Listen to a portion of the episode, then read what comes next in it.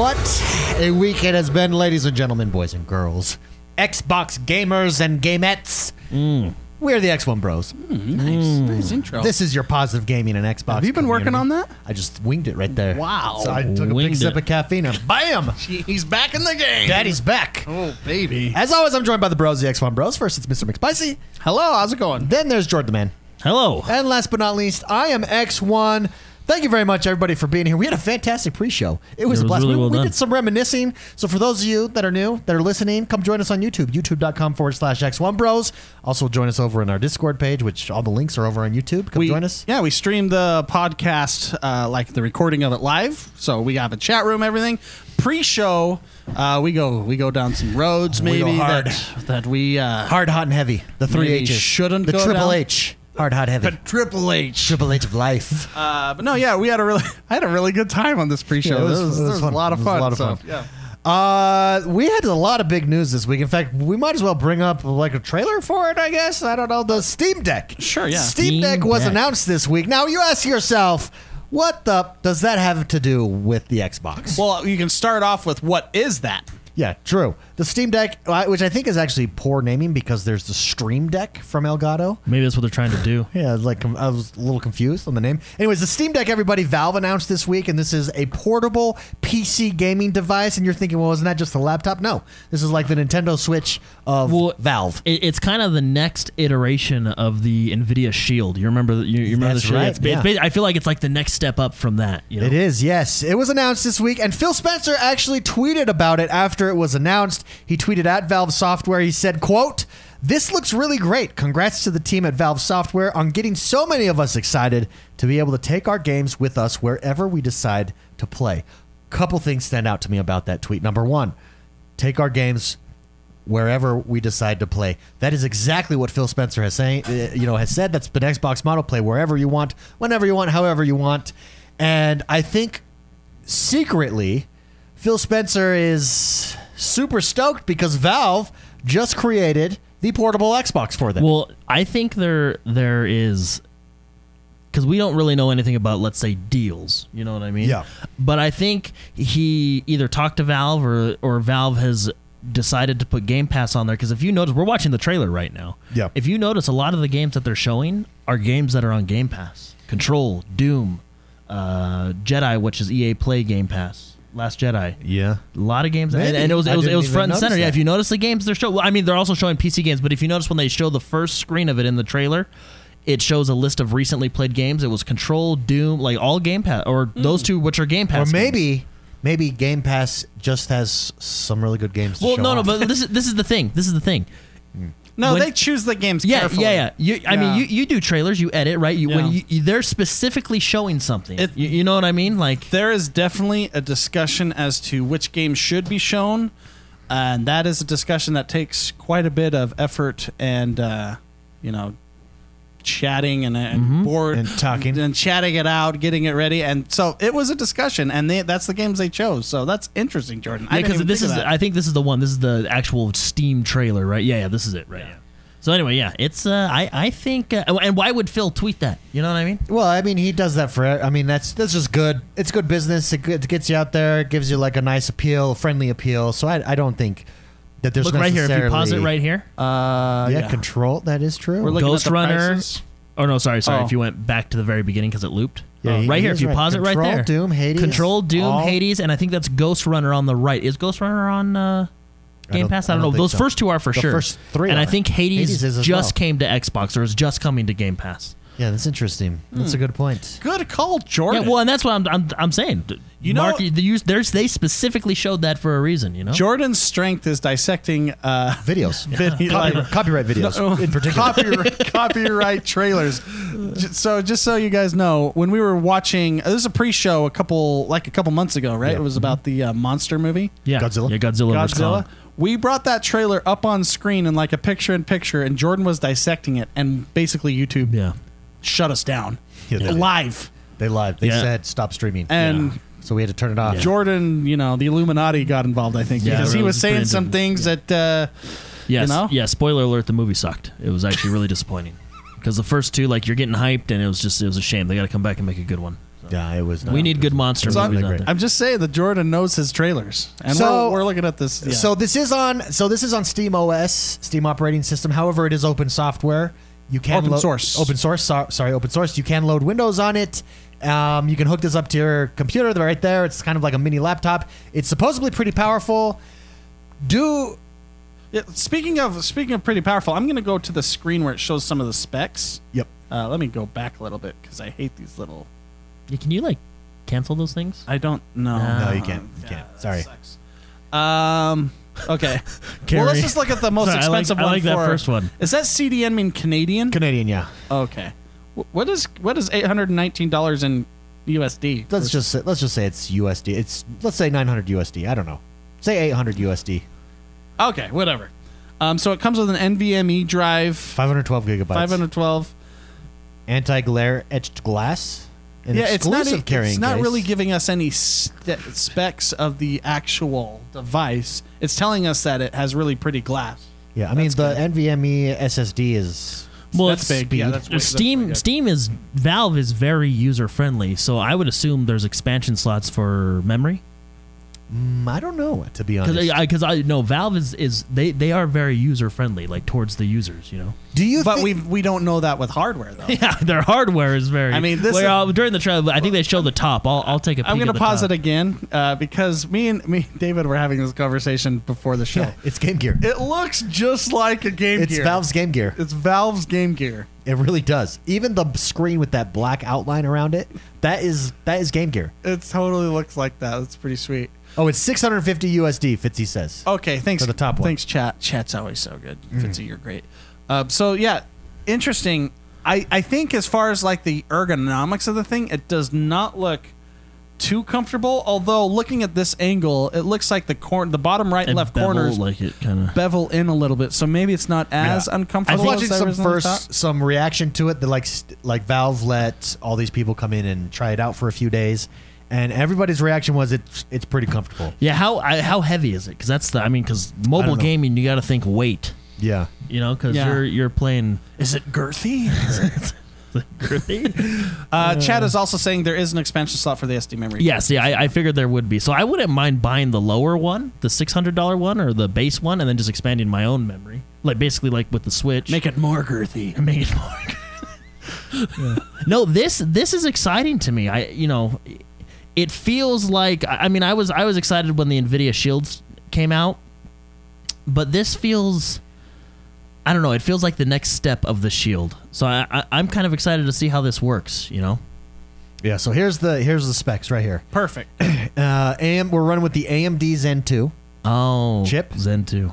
Good Zen. It's got 4 cores, 8 threads, 2.4 to 3.5 gigahertz. It has an AMD RDNA 2 for its GPU. GPU, yep. 8-core GPU units, 1.64 GPU clock speed, 16 gigabytes of DDR5 RAM, 64 gigabytes of... the top one is the 512 NVMe SSD. We've got 7-inch touchscreen. It's interesting that it's touchscreen.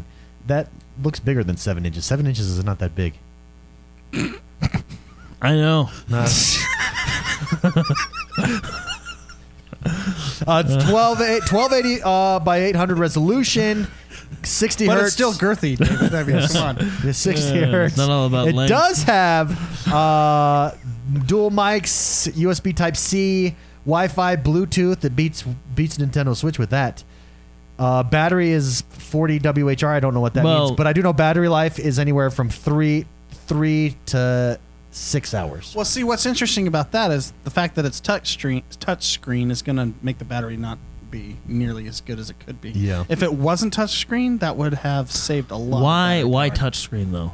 Well, I mean because that's make it easy to navigate. Well, no, there's an audience that plays a lot on mobile, and so I'm sure they're trying to dip into that a little bit. That they're used to a lot of mobile style input. Brother Buddha in chat says I'd rather use this than my phone for xCloud. No, I would do. Yeah. So what's interesting, the reason that we bring it up, because I feel like Valve just built a portable Xbox for Xbox because of Game Pass. And what's very interesting here is because Game Pass is all about the ecosystem and setting itself up, and Xbox is the way that it is, it can take advantage of these technologies from a distance. So are you saying that then this could be the cloud-based gaming device? It could be. It's yet to be seen whether or not it will be. What is interesting about this is I think it's really cool. However, with these types of games, having a PC, having a console at this point is probably still the best way to play. Or the best way to play is they hook up a mouse and keyboard and they have it on a monitor like a computer.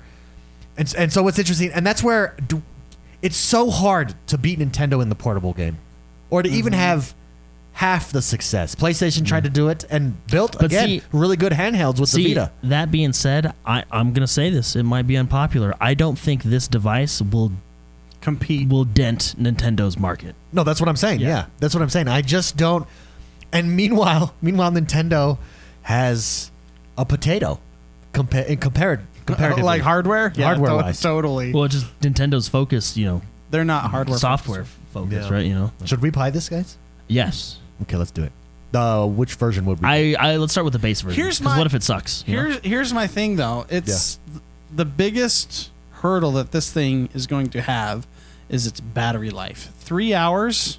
That's the same. It's equivalent to the Switch. I looked it up. Correct. But whenever I play the Switch on mobile, I'm actually plugged into something. Yeah, that's well, right. I mean, well, that's how this will be. That's probably how this will be. It's USB-C, right? Yes, it is. And that hasn't hurt the Switch. But, again, you're probably on the Switch more consistent. So on the Switch, you're probably consistently on that 6-hour mark, whereas here, it will totally depend on the game. So what? Because some games are going to be just so graphically intense. What do you bring then? Do you bring the Switch or do you bring this thing when you're going somewhere? I bring them both. But... No, I think the Switch wins because I also depends what I'm really playing that holds both at the time. A case that holds both. Yeah, on Amazon you'll be able to get it. Yeah. A dual case. You would just put a handle on it, so it'd be like the old cube, the old GameCube. Yeah, it's super interesting. I think if this does do cloud so it's open source. So you said you can put Windows on this. Yep. Yeah. Yeah. So there's Game Pass right there. I mean, if you can put Windows on it. You don't even need cloud. Now, that being said... If it has Windows on it, you get achievements, too. That being said, even though it's open source, I don't feel like the majority of people will do that. You know what I mean? Because I feel like there's a percentage of people that'll do that, but I don't think that percentage is going to be relatively high. If you look at the beginning, they obviously have their own software for it. I think one of those I really think one of those tabs is going to be a Game Pass tab. I don't know, Jordan. I believe because it's Valve. It's Steam OS. I think so. It's just whatever Steam is. Yeah. I think the audience that's going to get this would probably users. Yeah, would probably do it. I think power users get this. It's an $650 Switch. When you can have the Switch or this, and you choose this or you get this, you're kind of a PC power user. Yeah. Can we go back real quick to where he's hooked up to the PC? He has it hooked up to a mouse, keyboard, and monitor. Because what's really interesting here, and then just let it play. Yeah, right here. What is on? Is that his chat? I think that's his Steam chat. No, it's his friends list. Yeah, because watch, it'll move on it. So he has it docked, and on the dock on the screen, he's browsing a website. I think someone logged off. Yeah, someone. It looks like it. Like something moved there. It moved. It moved. It moved. Duro, a.k.a. Ryan, says in chat, pre-orders on this are sold out anyways. I mean, you would have expected that. I do think they rolled it out was really smart. I think their trailer where they talked about it, they had the developers and stuff sitting there talking about it, was really smart. It was a good way to go. They did a good job hyping this thing up. It seems to have all the bells and whistles. It's got, directional... gyroscopes in. It's got mouse pad features, and everybody that I've watched that has a chance to play it says it takes 10 minutes or so to get used to it, but when it does, it feels a lot like a mouse. Yeah. And there's cool technology in it. So for instance, you don't have to have those mouse pads, or even the joysticks. None of those moves unless your thumb is on it. It can detect if it's your thumb or not, that's a cool technology. Wait, it can detect if you have a thumb or versus what else? I don't know. Well, I don't know. But I think the reason is so that if you accidentally bump it, it doesn't mess up your game. I'm sure you can just disable them altogether. Yeah, it looks very customizable. Regardless, Thoughts on making this the portable Xbox? Yeah. I don't think it's a bad idea. Yeah. That's actually... It's super cool. Yeah, and if you're doing it through the cloud, all you need is an internet connection, so you're not you probably won't be like sucking down the battery, you know what I mean? You have a hard drive, like you have a big hard drive on this with, a SD portable as well that I'm sure you can get a big one and put all your games on. You can get a big boy. I think you're not going to need cloud for this. Yeah. You're going to have all the games installed directly on the device. Yeah. Yeah, I'm going to be very interested to see if this succeeds, because I think... But it could be cloud. Hold on. Go back. Here, go back. Do you think that is intentional? What are you saying? So their buttons are A, B, X, Y. That's kind of the... I think it's pretty standard. There's only one other controller that does that. No. The Super Xbox Nintendo controller. One does Nintendo it too. Nintendo does it. No, they do... A, B, X, Y. No, don't. No? Don't they do like... Their triggers are Z. Jordan? Oh, is it Z? The SNES had it. That's right. Theirs are just like... Okay, I know they're just backwards. They're just backwards. It's yeah, that's why... Okay. Yeah, okay, yeah. Which always screws me up. It really does. Okay, never mind. Especially I take that back. Especially in QuickTime events. So I'm trying to dive... There's only one that's different, actually, and that is... I mean, that does look like an Xbox... It even has the hamburger button. That does look like an Xbox hamburger button. And an Xbox joystick. And what's nice is on the backside, it's got the... Anyways, it's just really interesting. I think what it does show is that the fact that people can get excited about this as a portable Xbox, the strategy is correct in my mind. I really believe it. I think we're seeing the flexibility of Xbox this generation, with being able to take advantage of these new technologies. It's just super cool.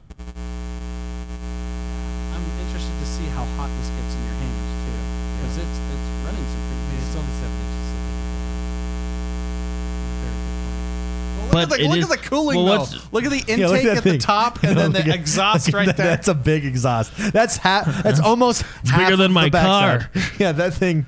I bet you it does run hot, really hot. Yeah, and that's the thing. Like, it's going to. The fans are going to be cranking. That's why it's only 3 hours, because they have to cool the thing. Yeah. Jordan, we were talking earlier this week about MMOs. We're thinking about getting in. The big debate right now is Warcraft, Final Fantasy. Mm-hmm. Some big streamers have moved over to Final Fantasy. Yeah. Now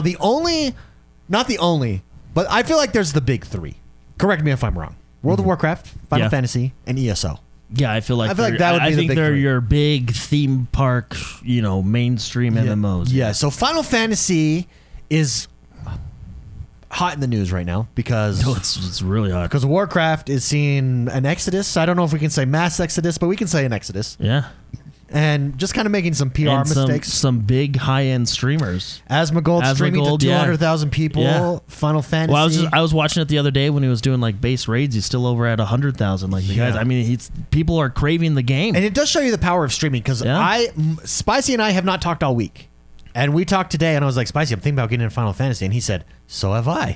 Yeah. And it shows you the power of streaming, the power of hype. Now, out of the big MMOs, and Asmongold actually brought this up, but out of the big MMOs, the big three, ESO is the only one on Xbox. And now is owned by Xbox. So that's cool. Maybe that's why people don't go over. So that's cool. But, PlayStation, do you think Final Fantasy... has a good chance of coming to Xbox? We've had a lot of Square Enix games coming to Xbox recently on Game Pass. What prevents Final Fantasy from coming to Xbox? That's the big question, is we don't know. I don't know if it was last year or the year before, but you remember I think it was the Fan Fest when it was in Mexico City, where Phil Spencer, and they had the Japanese guys out there, and they're all like, oh yeah, it's coming. Where all these new all these new Final Fantasy games are coming. It's when we got, I think we got 7... 10, 11, or 10, 12, we got all the games coming to Game Pass, and Phil Spencer said at the end, or they said, I think, I don't know if he said it in the interview or in like a news post afterwards, but he said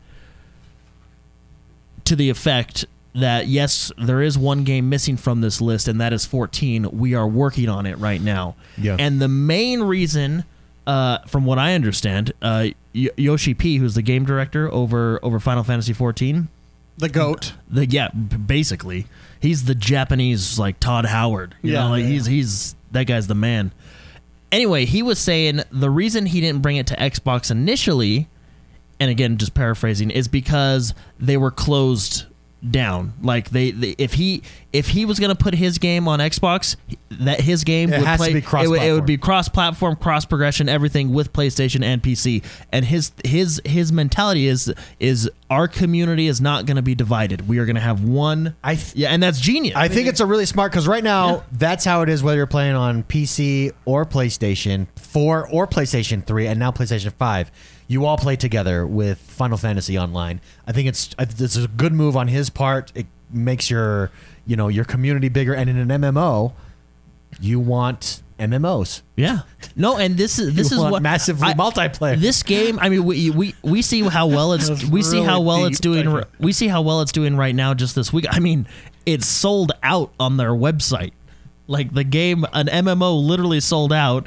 From what I understand, the influx in players, they didn't have enough keys generated, so they had to go and generate more keys. It didn't have anything to do with like server limitations. So it was the keys. Let me ask you this: ESO is everywhere. It's on PC and all consoles, and it's probably why it has the most players. I think it does. And sorry, is it not cross account? Is it cross play? No, it is not. Platform? No, it is not. Interesting. Is that an architecture issue, I wonder? Well, they always say it is. But the thing is I don't think it is. Well, I mean, okay. I think there's probably stuff that they have to work with, and there's probably some stuff they have to do to make it happen. But I feel like you could probably get about 5 guys on that, and they could work it out. You know what I mean? Says us who have no idea. Yeah. Well, it's just, I mean, let's take Omar Gonzalez from Blizzard. They said, no, man. No, Omar, you can't do it. You can't make Classic WoW come back. He locked himself in his office for a day and came out and said, hey, I made it happen. If Omar could do it. Yeah. So so I know what is Square Enix's big reveal? Remember they were having like a big reveal a few months ago about Final Fantasy 14. Well, Square Enix is in a great spot right now. And everybody thought they were going to reveal that Final Fantasy Online was coming to Xbox. It was during their big kind of fan fest stuff. Yeah. They talked about PlayStation 5 and the graphical updates and stuff like that, and everybody was like, "Oh, and they're going to say Xbox, they're going to say Xbox." And then nothing happened. And to my surprise, there's a few bigger content creators in the Final Fantasy space that I like to watch on YouTube and stream and stuff. To my surprise, they were actually disappointed. Well, it's again, it brings in an audience. Yeah, no, it enlivens the game. Well, and the idea was like, hey, the more players we have, the better. I mean, and that's when the question arose, why? Like, and that's when everybody's like, we know they've talked about it in the past. People want it to happen. There's a demand for it to happen. Why is it not happening? The only thing I can think of right now is maybe Sony has some type of console deal with it, but neither Square Enix or Sony have ever said anything about it. So I don't know. Yeah. Because it feels like the barriers have been, and maybe Xbox hasn't knocked down those barriers yet. It feels like they have been knocked down. Well, when games accidentally loop in Sony and Microsoft accidentally on their end, like Fortnite. Yeah. And let's just hit that switch and send a signal. It's an accidental switch. Yeah, that's like firing over the bow, sending a warning shot. Yeah. So and we're watching. I mean, it happens on accident. Let's put somebody in a room for a day. Like Omar. Go get Omar. Yeah, that guy's a legend. So give me. Because the reason that I'm bringing this up is because we've been thinking about playing it. I don't want to get started if it comes over to Xbox and I can't switch account. So for instance, I've wanted to play ESO. No. It's one solid account. I've wanted to play ESO on the PC because I just think it looks so good on the PC. And the way that the interface is, the UI, it just looks better. But I don't want to play ESO on the PC because I can't bring it over to the Xbox. No, it's all login based. So for an example, my brother-in-law played from his PlayStation 4. He bought it. He can now buy it on the PC, and he logs into his same account. It's all cross. But you do have to buy it separately. Yes, the only thing you have to it's basically think of Destiny. Destiny is cross play or cross progression everywhere you go, but you do have to buy the content for each platform, which I'm okay with. I said this again. I've already bought Overwatch like 8 times. I would buy the game over and over. Yeah, I buy the game over and over again. That's why I don't mind paying and supporting the developers multiple times if I can bring my progression with me. And in Final Fantasy, you can do that. Give me your prediction, Jordan. In the next year, Do you think Final Fantasy Online comes to Xbox? I hope so. That's all I can say. I really hope so. That's all I can say about that. No, yeah. No, I do think right now Final Fantasy is in an awesome position because they have this huge influx of players. All these streamers are coming to play the game. And the thing on top of that is they're enjoying the game, and you have a huge free trial that all these new players can try out. And then cherry on top, they're riding in the next 2 months. We're getting a whole new expansion. Like, and I mean, they're on top of that, your competition is imploding. Well, no, I actually think that's why the influx is there. No. But what I'm saying is they don't have to worry about, like, at least anytime soon. It doesn't look like Blizzard can right the ship immediately. It's going to take time if they do. Well, I think they've been slowly sinking for a long time. Yeah. So that's actually why. So, I mean, we could talk about. Yeah, I would like to talk. So, big news on the Blizzard side. We're big Blizzard fans. McSpicy, Jordan, you guys play Overwatch, which is on the Xbox. Can I used to be a Blizzard fan. Can I amend that a little bit? Yeah. I used to be a Blizzard fan. I am now a Blizzard game fan. I'm not a fan of Blizzard anymore. Interesting. I feel like my loyalties have shifted slightly. Well, I still enjoy their games. It's because what they used to bring out was always top tier quality. I feel like they have forgotten about me.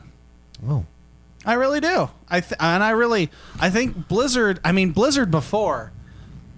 I mean, they were like god tier developer. Everybody really looked up to Blizzard. Agreed. And they could do no wrong. I've said this many times on the show. They can only crush my balls so many times, you know. But I still come back to their games because I love them. However, what we're about to talk about is kind of the. There's been a lot of rumors and stuff, and there's been some posts and threads where employees were fed up and they just started posting what was going on. Allegedly, what's been going on, and a lot of things make sense after. Yeah. Yeah, so that fits a lot of the puzzle pieces. Well, so there was a post dropped this week, supposedly internal from a developer, allegedly. So where he talked a little bit about some of the turmoil that is happening at Blizzard right now regarding World of Warcraft. Probably kicked it off. Asmongold kicked it off when he started streaming. For those of you that don't know, he's the world's largest World of Warcraft streamer. Well, I think he's the world's largest streamer. He switched over to Final Fantasy for the first time. And when he did, a Blizzard developer, and I don't know if it was multiple, tweeted out that he's an asshole. Well, it was in like a thread of tweets, which is always a good thing to do. It was, yeah. Well, it was a specific community trying to get their community to grief him while he plays, and what the big deal was a Blizzard higher up kind of supported that. Yeah, and basically that's what caused a lot of issues. A certain tweet said, hey, we should ruin Asmongold's experience, basically, and the Blizzard developer said, yeah, that guy's an a-hole. Well, and then what's interesting is Final Fantasy developers helped him. Everybody that griefed him banned within like 3 hours. All banned. Boom. And some of them were banned for 9 days. And Asmongold says, wow, it's so nice to have a developer care. And that right there. And then you see this happened like last week. Yeah. And all the influx of people jumping ship from World of Warcraft going into this game. I mean, because of the power of streaming, right? Yeah. And everything that's happened and seeing a developer care. And Asmongold enjoying himself and other people enjoying this game. And the hype just increases. Blizzard's not in a good spot right now. They do not look good. Yeah, especially because of what's been going on. Yeah, and then the leak comes out from a developer, and he talks about Overwatch. He mentions Overwatch in the leak as well. Spicy, will you explain that? And then just give your thoughts, because we talked a little bit about it before the show, and he basically said what you have said before, why Overwatch isn't what it once was, perhaps. Sure. I mean, the alleged, leaks just talked about how... Overwatch is the fascination that Blizzard has with Overwatch is its esports scene, and the game is. And I've said this before many times, and I'll say what I say, and the comments in it were basically the same. The game is balanced from the top down. Blizzard actually likes to do this quite a bit with their esports games. They do it in StarCraft a lot. They do it in these types of games. They do it in Overwatch. They definitely don't balance it for consoles, which I would say are the more casual player base for sure. And they're specific to balancing it and having the game appeal to pro players. What that does, I mean, that's fine, but what that does is it alienates a lot of casual players, and it alienates a lot of maybe just more hardcore but not pro-level players as well. It makes it so your user base declines a little bit, just by naturally what that does to a game. And that is one of the reasons that this message, you know, I've been saying that for a long time. Like, I wish they cared about consoles. I wish they cared a little bit more about people that don't have the APM and the skill base to play it, or trying to be pro. Thousands of hours, enjoying the game. You know? Yeah, exactly. And so it actually, whoever posted that mentioned that their fascination with Overwatch being just specific to esports and nothing else is actually hurting the game. Yeah, which is really, really interesting. Captain Obvious in chat says, I love Overwatch. I'm a huge fan, but I'm really disappointed at Overwatch 2 and the stuff we've seen. Sure. Yeah. To be honest, I still don't think we really know what Overwatch 2 is. I don't think you should call it Overwatch 2. Yeah, I don't. And I still don't understand. Where is it? Yeah. It's been a long time since they posted that. Yeah, it's going to have PvE maps now. Moral of the story. That's it. Just because you're on top doesn't mean you'll always be on top. And I think that's actually the big message that this post was talking about is they have had the attitude for so long. We just are king and nothing's going to dethrone us. So we can do whatever we want. What's really interesting about that is all the big streamers and content creators have been using the World of Warcraft line. When Arthas, the Lich King, dies, he was told, no king rules forever. So everybody's been saying, as Blizzard taught us. Yeah. No king rules forever. Which is, I mean, the post went into, I mean, I don't play World of Warcraft. I played Classic for a little bit, but we had fun. I actually really enjoyed Classic a lot. It was a good time. Time sink, though, I had to live on with go back to living. But they did even mention, it's a really interesting article. I'm sure you can find it online if you want to. Not article, but post. Screenshots of posts. And he talked about even the disappointment with the storyline. Did you catch that, Jordan? Sylvanas. What they're doing with Sylvanas, I think, is, I'm just going to say it. It's horse crap. Like, it's terrible. Like, I don't like what they're doing with Sylvanas. Well, and you did mention their attitude is they will like it. They just don't know they'll like it. Yeah, which is fine, because I do think that sometimes that creative license, and if you're, for instance, like a Phil Jackson, right? I think they're going to like it, and if it does work out, it works out. But that's not necessarily the case. Yeah, the whole storyline with Sylvanas goes all the way back to, I would say, Legion, the expansion. That story was decent when so Sylvanas in Legion becomes the war chief, and that's the only thing I'll say. I won't go any forward, right? She becomes the new war chief of the Horde, and I think, that's a good pick. I like that, right? And I like that story with her, and I like how she becomes war chief. I was okay with that. Some people were, anyway. But since then, like going into BFA and now this new Shadowlands expansion, her story is just to be honest, I feel like there's no creativity. They're doing the same thing they did last time. It's basically another garish hell scream, you know, oh, good guy, bad guy, oh, redemption. It's the same story we've heard over and over again, you know? So it's just, and I just don't like what they're doing. Like, the reason I don't like what they're doing with her, because I think she's actually a very cool character. Her whole story with Arthas leading up to when she, like the whole story from the beginning, like her whole interactions with Arthas through Wrath of the Lich King and then leading up to Legion where she becomes the war chief, I think is really solid stuff. And then after that, they're just like, oh, well, we should ruin her. They're Disneying it. Yeah, it's just. And in the post, they even like spoil what's going to happen. And if that does happen, well, then we'll know the post was true. Yeah.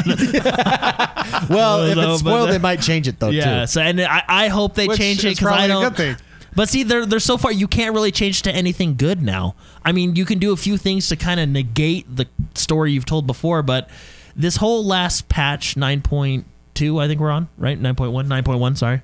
The storyline with her at the end of the raid, it's just, it's like... One thing that I do respect Blizzard on is their aggressive strategy. And then I knew this before, this isn't like new knowledge, but to beat their competition, they would specifically schedule releases whenever their competition had a release. Mm-hmm. That is hilarious. That is hilarious. Because awesome. At the time, I mean, you can probably still argue it now if you want, but they're the king, right? They're on top. Everybody's going to come back and play the game. And with a game like that, you cannot play anything else. You can't play anything else, yeah. Anyways, it's really interesting. It'll be interesting to see how this evolves over time. Diablo 4 was mentioned in that post. Didn't it say like we did? They did the mobile thing, and they had no plans for number 4. Well, I think what it said. The reason that the post everybody thinks it's real is because it feels real. Because when you watch the Diablo, they had no clue that this would not be well received, and that is indicative of a company being out of touch, at least at the higher levels. Mm-hmm. Out of touch. That's actually how I would describe them. Yeah. But see, well, that's the thing is, even if this isn't true, a lot of the stuff that was said in there is how the general Blizzard consumers feel right now. Assume and feel, happening. So yeah, that's why it feels really accurate. Anyway, it's really interesting. We're only 10 days away from Flight Simulator, by the way. Can you believe that? Yeah, that's dirty. Yeah. And by all accounts, it looks like we're going to get the same PC experience. Yeah, it's super cool. So there was an article over on Pure Xbox that talked about this. Yeah. They were talking about... I'll just read the quote. So it's just the very last quote. It's I believe it's one of the game developers that said this. So he says, quote, "What you see right now," so we're talking about the graphics and the fidelity, like the game itself. So we're talking about the game of Flight Simulator. "What you see right now that people are impressed by on a $3,000 PC, guess what? It comes pretty much unchanged to a $500 console. And we are putting things in place to bring it to even lower spec devices that like phones." Arouses me. And what they talk about later in the article is they talk about we can have this box, this console, this $500 Xbox, play this game basically at unchanged from PC settings because they're using a lot of cloud stuff. Wow. So what? Beautiful. And then that's why he says, and we're putting stuff in place. So can you imagine getting Flight Simulator fidelity on your phone?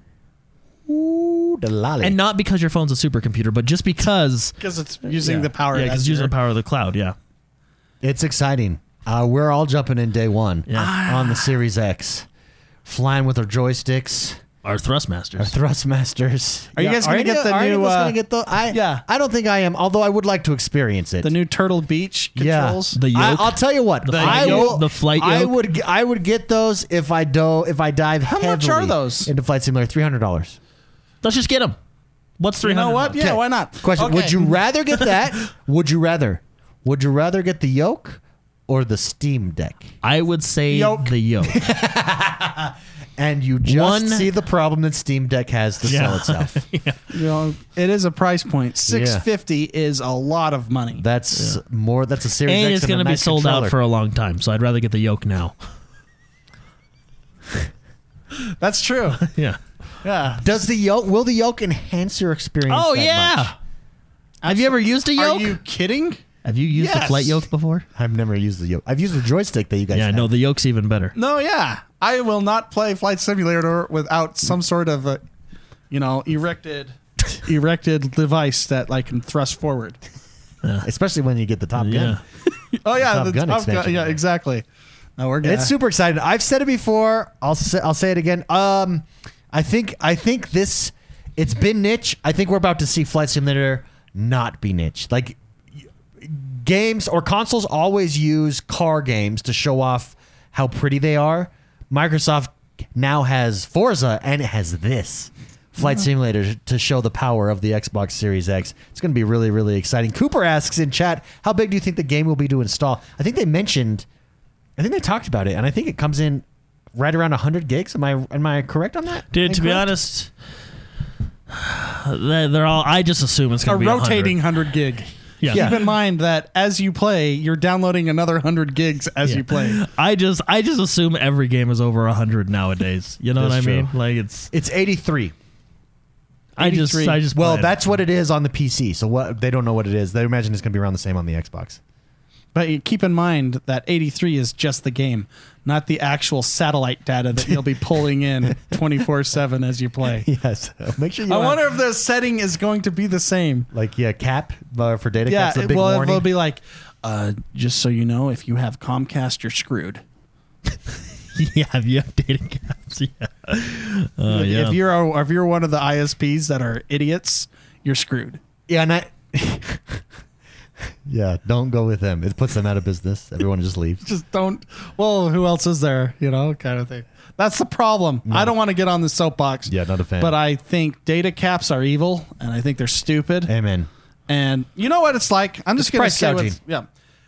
It's like if a plumber. This is what I when the solicitors come to my house, the Comcast solicitors. I actually have a heated discussion with them all the time. It's actually quite funny. And I'm like, I'm a power user, dude. I'm not an idiot. You can use all these phrases that I know what you're saying and I know what they mean, and you're lying to me.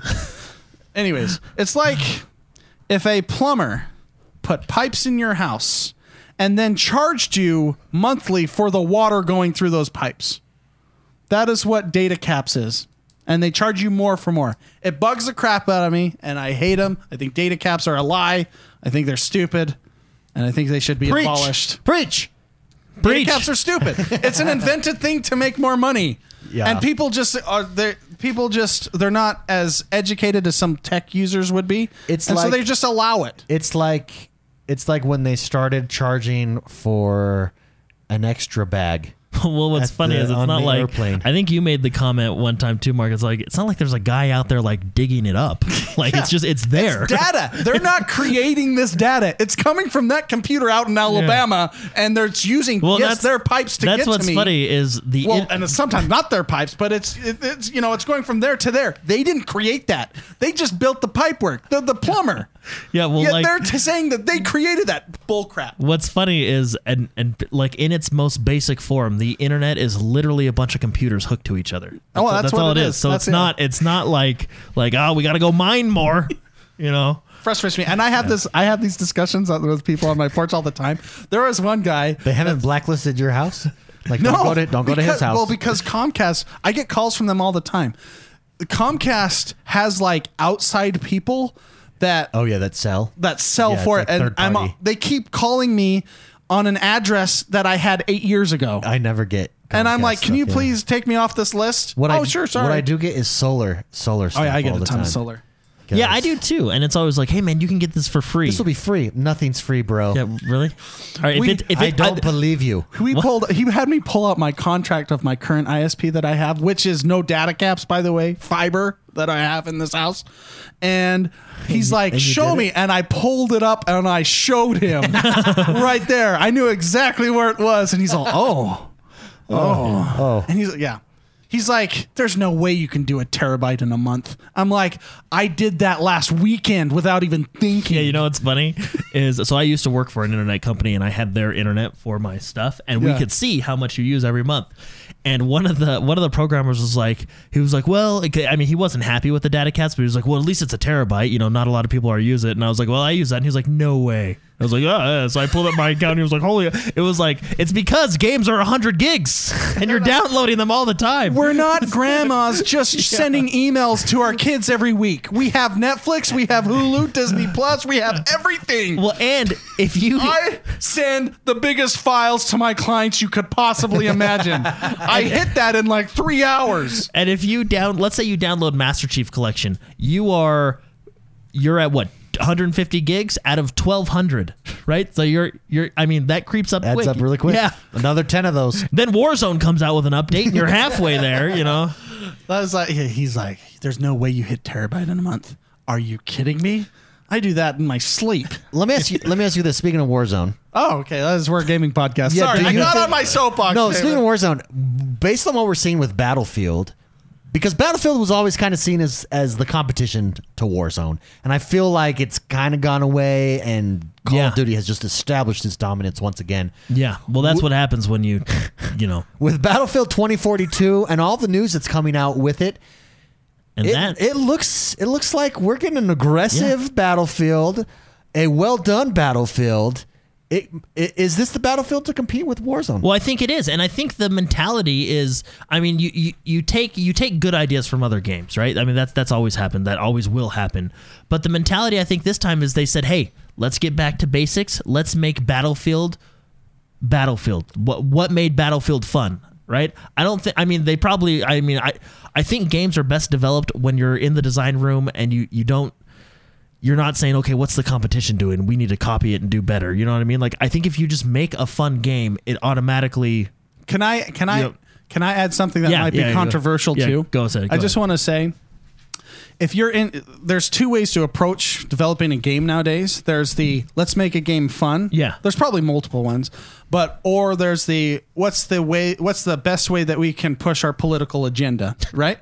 What way do you think is going to get people to buy more games? Yeah, exactly. And that's, I think, what a lot of game developers have ran into and have lost the fight because money talks. Yeah. Money speaks. And I think that this is a perfect example. Battlefield is a perfect example of that. Then don't buy our game. Well, okay, I guess I'll go play another game, right? So I guess I'll go play the new Call of Duty. Especially in an industry where there's just so many options. And that what's so interesting when we've been seeing trailers and stuff with Battlefield, I think they have a PR guy. They're like, I can only read this paragraph right now. The gun is just off screen. Like, it's like a hostage situation. No, I think they do, because that last interview we saw from them, when it was like a video interview, like they were asked questions and they went, yeah, that's actually really cool. We're going to do cool stuff. Well, also, next question. Management matters. I think EA, you get in the same vein as Blizzard. You get so big. It's easy to lose touch sometimes, and you kind of need outside. You need to take a step back. It does feel like EA, they've restructured a lot. Yeah. You have really high quality leadership in there now with the way that they've done Respawn and restructured all of that and put them over games like Battlefield, Apex. Well, it seems super focused. Let's go back to Battlefield 1 again. It was that thing. I don't know how to best describe it. I'm probably but I'm basically saying when you're in the development room. And you're thinking, okay, how can we make the Call of Duty players come over? I don't think you're going to necessarily get a successful game. You can take features that work from a game and implement them into your game, but I think you need to think, how can we make our game fun? And I think they did that with Battlefield 1. Everyone was going to the future, and they said, hey, let's do our own thing. Let's go to World War I. Yeah. Let's make it fun. That's true. And that game exploded. Really I do think because of sheer numbers, Call of Duty sold more that year. What was it? Advanced Warfare that year or something like that? I think it was with Jon Snow that year. Was it Jon Snow that year? I think it was Jon Snow that year. The winter is coming. Yeah. So I mean, just because of sheer Call of Duty numbers, but Battlefield 1 was good. I mean, it had its missteps like anything else. And I think the high of Battlefield 1, they came in and they're like, oh, we can do whatever we want with World War II. It don't stink. I think that's what. Really, Jordan, you hit it on the head. When they care not about beating competition, but making the funnest game that they possibly could make. That's the approach to making games that I think is an approach for success. Make the game fun to an audience that'll enjoy it. Yeah. I think that's the best way to build a game. Anyways. Well, and that's why this Battlefield stuff is so exciting. Do you want to talk about like the big bullet points here? The crossplay. So the biggest one is the crossplay. Yeah. So it has been confirmed that we're getting crossplay, which is good. I do think overall crossplay is a good thing. Now, the way they're doing their crossplay, and they are testing it in their first technical alpha. It was supposed to be in early June, but they've pushed it back, which I'm okay with. You know, they're pushing it back to later. So how crossplay is going to work is PC, Xbox Series consoles, so X and S, and PlayStation 5 will all crossplay with each other because they can all do the 128 it's players. It's like the next generation. Yeah. So the next generation can all crossplay with each other, and then the previous generation can crossplay with each other as well, because the previous generation, they did talk about it in their post today, is a more tailored experience, so maps are a little bit smaller. There's a smaller player count. It's not forgotten. It's just a tailored experience. I don't have a problem with that at all. I think that's fantastic. I think that's fine too. The big thing, which a lot of people like, is you can choose to turn on or off crossplay. Now, the reason people like this is I have some friends that play on PC, and we'll probably crossplay and all this, but what people don't like, and this happens a lot with Warzone, is when you get your cheaters. Now, cheaters are most prevalent on the PC, right? I'm not saying it's impossible to have a cheater on a console, but they're more likely to be on PC because you have access to the files. Ease of access for So what sucks on Xbox, at least, PlayStation doesn't have this problem because you can turn it off, but what sucks on Xbox, at least with Warzone, is Xbox, you're forced to cross-play in Warzone, and if there's a big cheating problem on PC, that sucks. You can't turn it off. So this is a nice addition because I'm not necessarily upset about playing against people with mouse and keyboard. Now that I've seen what people like Z-Laner can do on the controller, Z-Laner blows my mind. I'm not. I mean, I can reach that level one day, you know. And it doesn't matter what I play with. I'm just dominant. But it's the cheaters that are frustrating. So I like the fact that we can turn it off. The big thing that they're doing, and this is the greatest decision any game developer can ever make in the boardroom, is their game will be fully cross-progression. If I play on my Xbox and I get it to level 3 and I unlock a new gun, I can jump over to my PC and I pick up right where I left off. So cool. All cross progression, which is great. We talked to it basically. They talked about unique specialists. I'll let you guys read the article, but one big thing I liked, which was getting a lot of stuff or talked about, is we got the new specialist system, which is everybody picks. Think of operators like in Call of Duty, but each specialist has a specific thing they can do. One person can shoot a healing dart, another person has a wingsuit, stuff like that. We got answers about this, but people were wondering, well, can you have multiple specialists in a squad? Answer is yes, you can have more than one unique specialist per squad, which is fine. They talked about specialists are going to have different skins, so certain specialists will look different, all the Call of Duty stuff. Think Call of Duty with the operators, how you can have different skins. So we can have multiple specialists per squad, which is cool. They also talked about the equipping your loadout. So this is the first Battlefield where you can fully customize your loadout no matter what character class you're playing. So a lot of people asked, well, is everybody going to run around with rocket launchers? Which can happen. I think this is a part of the sandbox. So yes, if you want 128 players to run around with rocket launchers, you can, but there are things in place to balance it out. If you decide to go, and they said this right in their blog post, if you decide to choose a more explosive approach for your equipment slot, because you can choose your equipment slot, then you won't be able to carry a medical crate or a supply crate. So you have to give up one or the other. So it's basically a balancing effect. If you want to have a rocket launcher, you have to give up having ammo. And you have to depend on getting ammo from your teammate, which I also think is good because now you're depending on other classes to help you, which I think is good, which I think is a very Battlefield experience. Sure.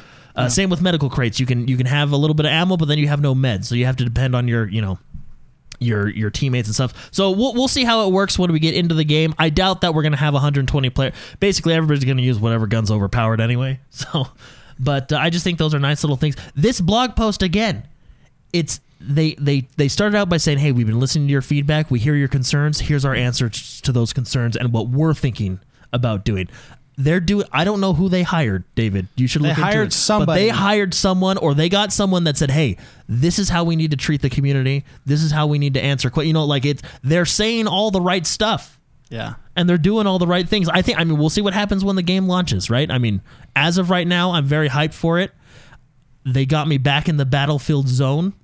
And we'll see what happens when the game comes out. But a lot of cool, exciting stuff. Yeah, no. Coming out of Battlefield. And it just watching what they've put together, the assets that they have to show off the game, it just seems focused and serious, and it looks like a good time. Really super exciting there.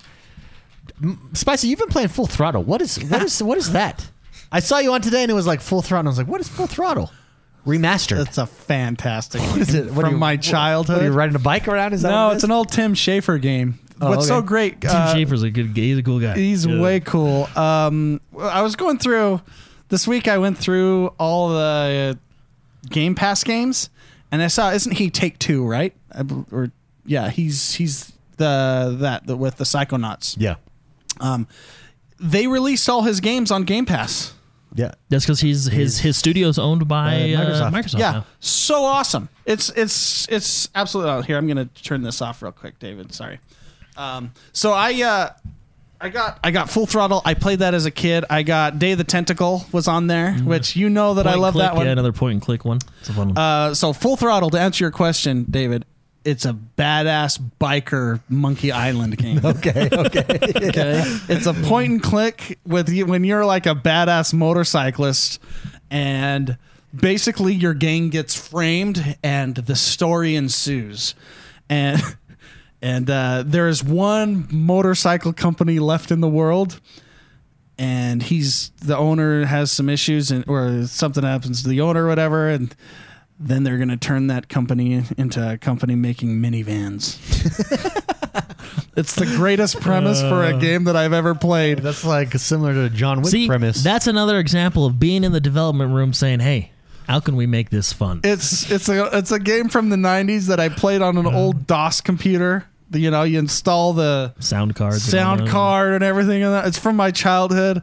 I've beat it before when I was like 12 years old. And now it's on Game Pass. I saw it on Game Pass. And it's already remastered. And I'm already 50% through it. It's such a good game. Yeah. It's in its own world. It's very... You know what's interesting? I did not know Tim Schafer when I was young. So... it makes sense that he made that game. That's funny. It has his flair on it. It's so good. Let's take a couple. Mark Hamill's one of the voices in it. I'll add that in there. Why is Mark Hamill such a good voice actor, but a terrible actor? He's not that bad of an actor. He's pretty bad. Young Mark Hamill, not bad. Okay, new Mark Hamill, it's so...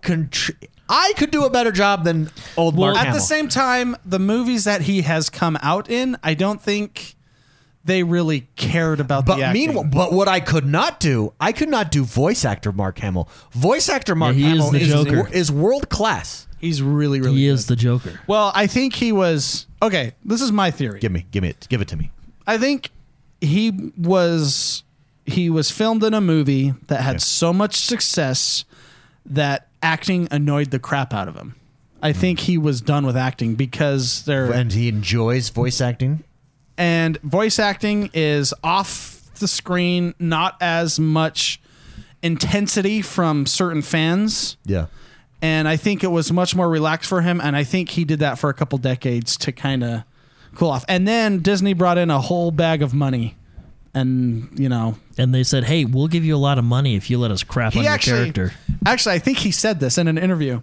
He said, I'll only go back if Harrison Ford goes back, because he knew Harrison Ford would never do it. But in an interview with Harrison Ford, they asked him why he did it, and he said, I wanted to get paid. Had nothing to do with the movie, which Harrison Ford is an American gem. Respect. Oh, man. Oh, and I bet, I don't know if you can look it up, but I bet he got a lot. So who do you think got more? Harrison Ford. Harrison Ford got the most. I think he was the hardest nut to crack. Yeah. Because the other two were probably like, if he goes, we'll go. Yeah. And they broke his leg on set too. Did you hear that? Yeah. Harrison Ford. Wasn't it like on the first day too or something? And like J.J. Abrams was like, oh my God. The door fell on his leg from like the... When he walks in. It fell on his leg, broke his leg as a 80-year-old. The Millennium Falcon? Yeah. And then when it's like a fake door. Chewie, we're home. It fell on his leg and it broke his leg on set. Can you believe that? This is why he doesn't. Do we have footage of that? No one has footage. They burned it. You want to know an interesting story? You know who I'd like to see do Star Wars in their own style? Zack Snyder. Let him do it. Sure. Give me a DC remake of Star Wars. Recut. Director's cut. Zack Snyder's director's cut of Star Wars. A 6-hour anything will probably be good. Can I tell you a story when I met Mark Hamill? Oh, you met Mark Hamill? I met Mark Hamill. Did I not know this? No, I can tell you a story, and it'll kind of explain the audience he had to deal with at the time. Oh, I think you did tell me this before. This is when I was in high school. He came to town. He went to one of our local colleges. Oh, that's right. And the question and answer. Yeah, then the Q&A. He went to one of our colleges. This is like a 3-minute story, so if no one wants to hear this, please fast forward. Go ahead.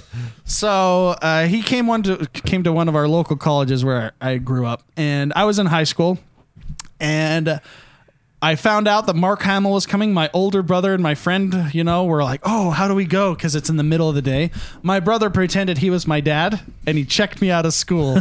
And so we went to this college, and we're in the back of the line. It was in this auditorium, and there's a line, and it swinged all the way around and was like jetting out the parking lot. Anyways, I'm in line, and Mark Hamill walked in from the side to go into like the green room, basically. and he sees us. We're like the little kids, you know. Well, not little, but we were not college age. Yeah. And he sees us and he goes, "Hey, I hope you're not ditching high school for this." And I shook his hand. I was like, I kind of, you know, yeah, I am, whatever. It's cool, you know. Anyways, so he goes in and we sit through he does a presentation of what he's been doing, voice acting, things like that. This is in the 90s. Sure. This is, maybe late 90s, early 2000s. Okay. And anyways, so he goes to this Q&A session with the audience. And there were some of the craziest questions I have ever heard in my life. Like deep lore questions. Yes. Yeah. Deep lore questions. There was one question. I remember the guy, we were on the fourth row. The guy was in the balcony behind me. And I think everybody slow looked back when he asked this question. But his question was to Mark Hamill. He said, and you remember the question. I remember the question. He said, there's a lot of us that... believe that Yoda... Did it sound just like that? Yeah. That believe that Yoda is actually God. And we are starting a religion about Yoda being He God. Was serious? Yeah. And he's like, what are your thoughts and would you support such a movement? And Mark Hamill goes... It's all silent. And he goes... Yeah, I've met some pretty weird people. And that was his whole response to that question. Didn't answer, you know, didn't go into it or anything. And I think when you have an those audience kind of fans like that hounding you so much, this is my theory. I think he just had to disconnect. Just like the Anakin Skywalker kid did. Did he do the same thing? Well, the little kid or the yeah. Hated Let's Christian? Try spinning. That's any trick. You know, that kid, I think fans hated him so much. And it's not that kid's fault. It's the director's, yeah. Right? Yeah. And it's a story. There's a lot of Lucas problems in that one. But he couldn't do acting anymore because it was so traumatic. Because David laughs at this little kid. No. So I think that's why he lateraled. Yeah, now this is pod racing. I think that's my personal theory. But that doesn't explain why he's a bad actor. No. As an adult. No, so let me answer that. Okay. I think he doesn't care because of his so it's experience. Apathy. It's not... Okay. He just doesn't give having said that, he is world-class voice actor. The thing is he is Luke Skywalker and no one can change that. So true. He doesn't have to do anything. Well, and back then he cared. He was an actor, but then all the influx of just crazy people. Well, he's become jaded. And I think I think has clicked as a community manager. I think director, I understand. I think jaded. I think to be fair, and again this might get me some heat, but to be fair, I feel like maybe 45% of his bad acting is due to how terribly written The Last Jedi was. Well, I will give it 45%. It was terrible. Read the dialogue in those. I wouldn't on even paper say, and see, like, people don't talk like that. I wouldn't even say dialogue because George Lucas had terrible dialogue. You know what I mean? Oh, yeah. I hate sand. Gets everywhere. Yeah. But huh? But Natalie Portman showed up. You know, she's intoxicating. Let's do some questions before we get out of here for the day. Techie87 wrote in, and Techie87 says, "Guys, I just bought my first gaming PC. Nothing too special, but it's 10 times better than my current PC.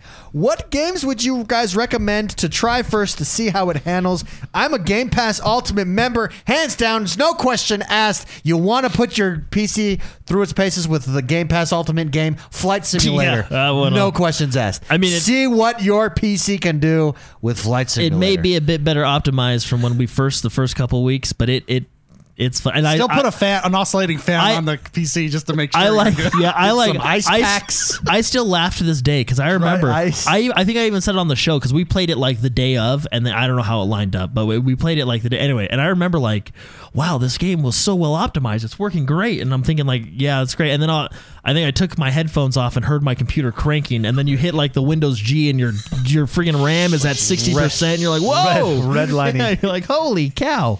So.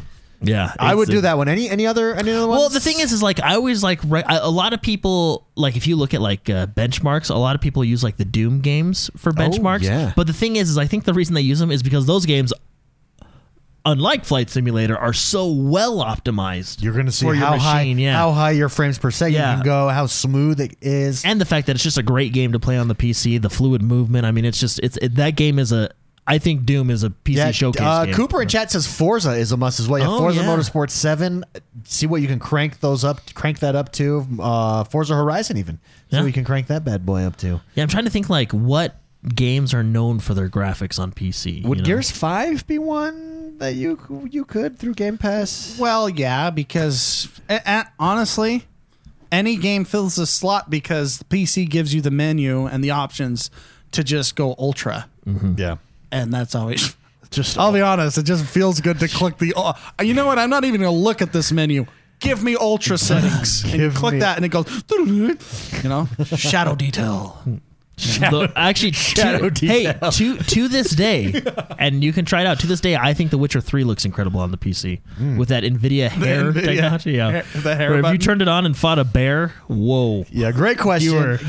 Watching Monsters Inc. Yeah, great question, Techie. Thank you very much for writing in. Appreciate it. Let's go to Captain Obvious. Captain Obvious says, "Hello, X1 Bros."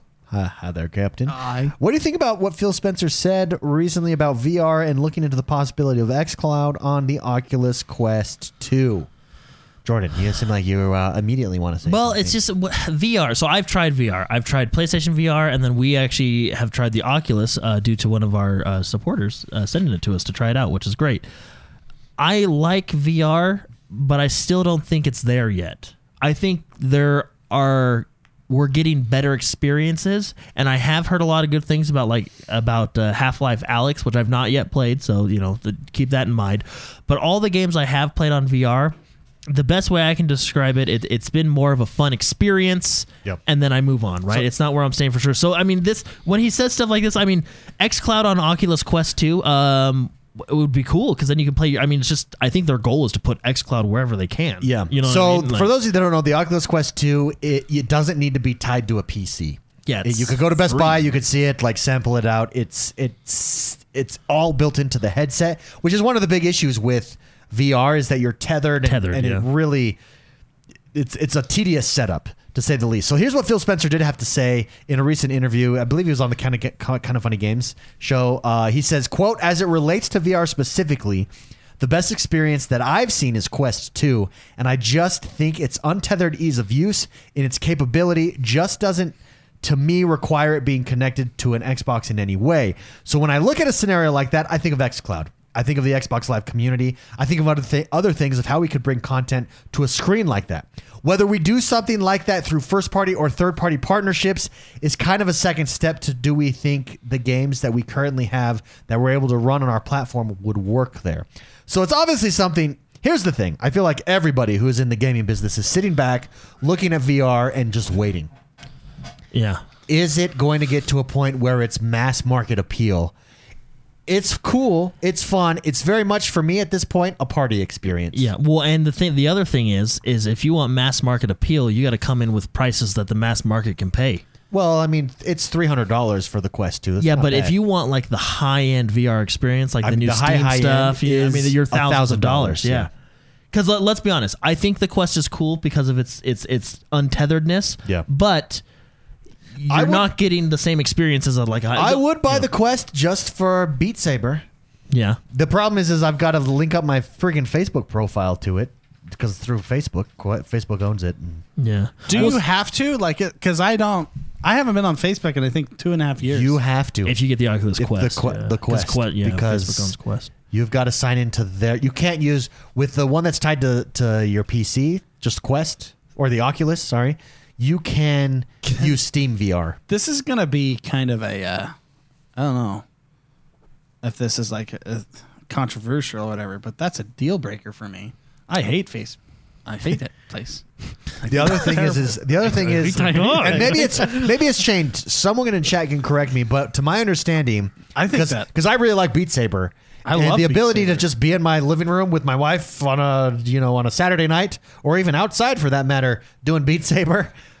It's a good workout. But we purchased on the Oculus on Steam VR a bunch of add-on songs to my understanding, with the Quest 2, since you have to use Facebook, you lose all that. You have to rebuy it if you want it because it's on a separate platform. Yeah, I can't.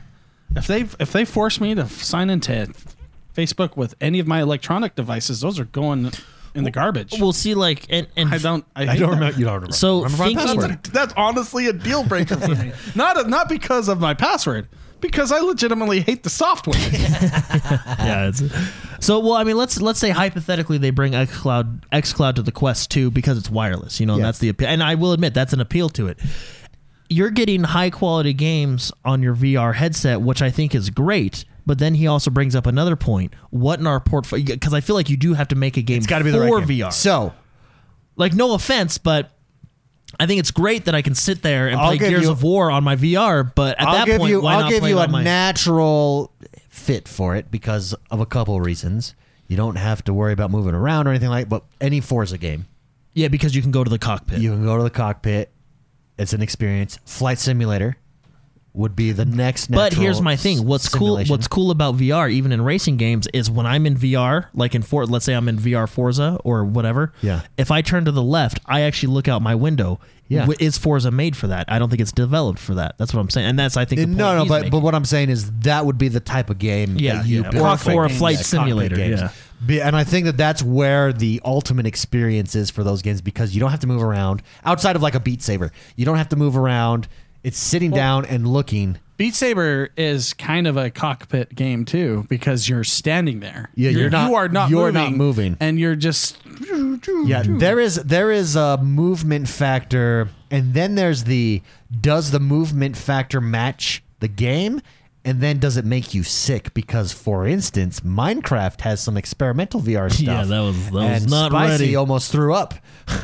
Oh, that game. And it was super cool to be in our Minecraft world in 3D. Very cool. It just didn't work. Standing there looking around was fine, but as soon as I started moving forward, within 10 seconds, I was going to hurl. Yeah, it was that. No, I think VR is cool, and I think there are some games that do VR really well. But I think I'm just waiting for, like you said, I'm just waiting for that next. I'm waiting for Ready Player One. Someone will probably do it and do it well. And when they do, look out.